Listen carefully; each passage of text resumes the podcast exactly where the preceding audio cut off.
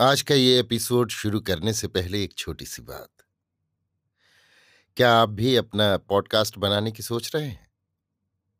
तो anchor try कीजिए। ये पॉडकास्ट बनाने का सबसे आसान तरीका है। नंबर एक, ये फ्री है। नंबर दो, इसमें कई सारे ऐसे टूल्स हैं जो आपको अपने फ़ोन और कंप्यूटर पर रिकॉर्ड और एडिट करने की फैसिलिटी देते हैं। नंबर तीन आप अपने पॉडकास्ट को डिस्ट्रीब्यूट भी कर सकते हैं, जिससे इसे स्पॉटिफाई और दूसरे प्लेटफॉर्म पर सुना जा सके।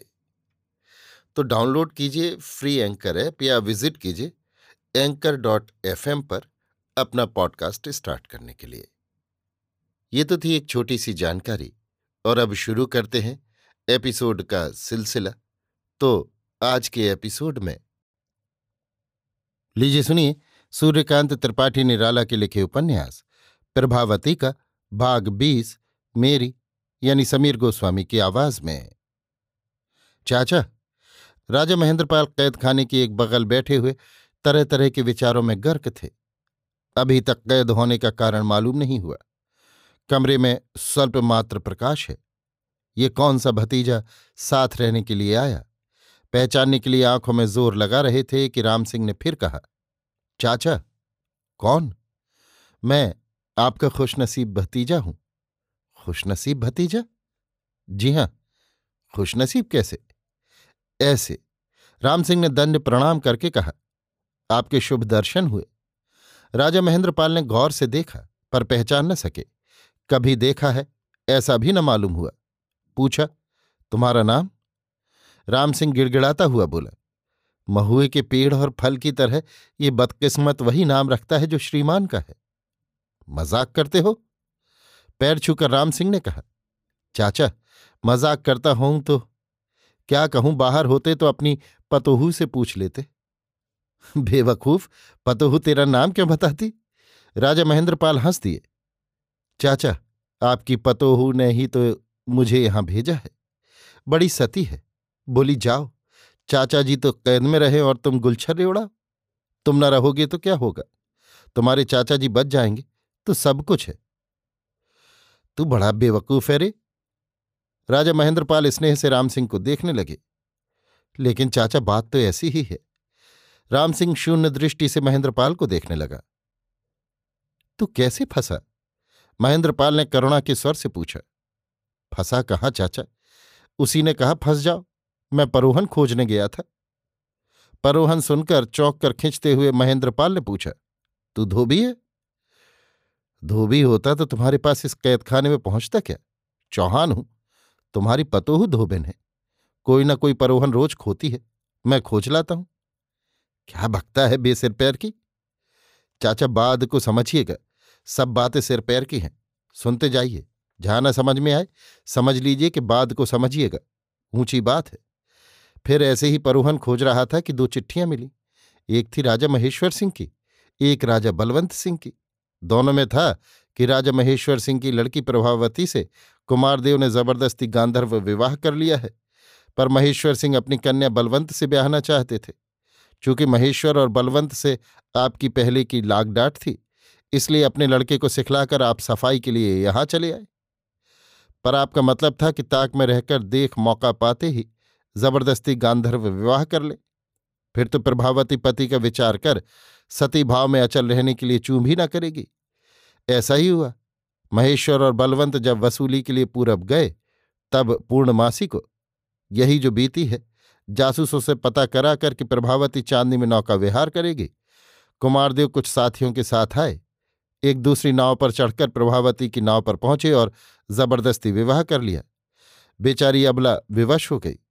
फिर तो पति हो ही चुके थे। उनके साथ ही सब विदा हो गए और देव प्रभावती के साथ विहार करते हुए बहाव में बहते गए। इसी समय ईश्वर की कृपा से उधर से बलवंत और महेश्वर सिंह आ पहुँचे। कुमारदेव और बलवंत में तकरार हो गई। कुमार घायल हो गए। उनकी सेवा शुश्रूषा के लिए बलवंत उन्हें अपने यहाँ लिए जा रहे हैं। उनका जो अपमान ये दोबारा किया गया, इसका महाराजा धीराज ही उचित विचार करें। ये हाल उन दोनों चिट्ठियों में था। चिट्ठियाँ महाराजा धीराज के पास पहुँच गई होती, तब तो चाचा, तुम्हें मरे कई रोज हो गए होते। कहकर महेंद्रपाल की टांगे पकड़कर रोने लगा। महेंद्रपाल के चेहरे पर हवाइयाँ उड़ने लगीं। फिर उन्हें गौर से देखता हुआ बोला, फिर महेश्वर सिंह आए। महाराज अधिराज से सारा हाल कहा। उन्हें मालूम हुआ कि वे चिट्ठियाँ नहीं पहुँची।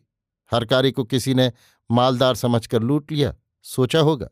फिर चाचा, तुम्हारी पतोहू ने उन चिट्ठियों को पढ़ा, तब तुम गिरफ़्तार हो चुके थे। पढ़कर बोली, महेंद्र तुम्हें धिक्कार है जो तुम यहाँ बैठे हो। चाचा, मेरा नाम लिया ना, जो तुम कहते थे ना लेगी फिर बोली, जाओ अपने चाचा के पास और कहो कि तुम महेंद्र बच जाओ, मैं अपना सिर कटवाता हूँ। मैं यहाँ बलवंत और महेश्वर सिंह की सारी कार्यस्तानी अच्छी तरह धोए देती हूँ। मैंने कहा, तुम्हें धोने में क्या देर होगी? तुम तो अपने आप को धोए बैठी हो। लेकिन मैं चाचा के पास जाऊँगा कैसे? बोली, ये चिट्ठियाँ किसी सिपाही के सामने गिरा दो। चलते चलते। फिर खड़े रहो। जरा दूर कुछ खाते, पीते, देखते, सुनते हुए। फिर देख लो, क्या हाल होता है। फिर तो चाचा देखते हो कि क्या कमाल हुआ? महेंद्रपाल पस्त हो गए। राम सिंह देखने लगा कि वे शिथिल हो गए हैं। बोला, चाचा, तुम्हें सफ़ाई पेश करने की फुर्सत न दी जाएगी। बस आज ही कल हो रहा है। जब भी कत्ल की आज्ञा निकल जाए। निस्तेज राजा महेंद्रपाल कान्यकुब्ज का प्रचलित ढंग जानते थे। विचार किस तरह पारस्परिक ईर्ष्या के कारण मंत्रणा भवन में ही हो जाता है, किस तरह सफ़ाई पेश करने का मौका न देते हुए हमेशा के लिए अभियुक्त को संसार से विदा कर देते हैं। इसके अनेक रूपों में राजा महेंद्रपाल प्रतिस्पर्धियों के मामले में पेश आ चुके थे। बोले, तुम ठीक कहते हो। जो कुछ मेरे संबंध में कहा है सही मालूम देता है, पर तुम हो कौन? राम सिंह हंसा, कहा, चाचा, मेरा परिचय तो आपको मिल चुका है, इससे ज़्यादा आपकी समझ में ना आएगा। अच्छा ये तो बताइए, कहीं किसी लड़की पर, जब वो तेरह साल की थी, रात को बदमाश उठा ले गए थे, और एक नर्तकी के यहाँ बेचा था, आपकी कृपा दृष्टि थी, लिखाने, पढ़ाने और गाना सिखाकर होशियार कर देने की उदारता आपने दिखाई थी? हाँ इसके लिए आपने यथेष्ट धन भी खर्च किया था। हाँ? क्यों? राजा महेंद्रपाल चुप रहे। फिर उसका क्या हुआ? फिर वो महाराजा धीराज के यहाँ नाचने आई। अपनी इच्छा से। राजा महेंद्रपाल चुप रहे। ये किसकी लड़की थी? राजा महेंद्रपाल त्रस्त दृष्टि उठाकर रह गए। बतलाइए चाचा, महेंद्रपाल लज्जित हो गए। उसे जो बदमाश लेकर भगे थे, उन्हें आप जानते थे? महेंद्रपाल झूठ न बोल सके। राम सिंह मुस्कुराया। कहा, उसी ने आपको बचाने के लिए भेजा है। यद्यपि वो आपकी पाली हुई नर्तकी, लड़की है, पर मेरे संबंध से बहू है। तुम्हारा मतलब सिंधु से है? हाँ, सिंधु से। महाराजा धीराज के यहाँ से उससे बुरे तौर से आप फ़ायदा नहीं उठा सके, इसलिए इस समय वो सच्चे तौर से आपके उद्धार के लिए कटिबद्ध हुई है। राजा महेंद्रपाल कृतज्ञता के भार से सिर झुकाए हुए बैठे रहे।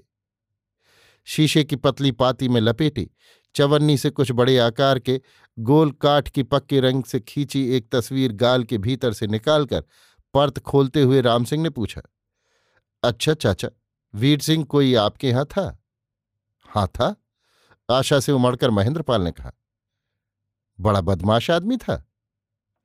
महेंद्रपाल फिर बैठ गए। अच्छा चाचा देखिए तो ये किसकी तस्वीर है? गोल काठ वाला टुकड़ा राम सिंह ने महेंद्रपाल को दिया।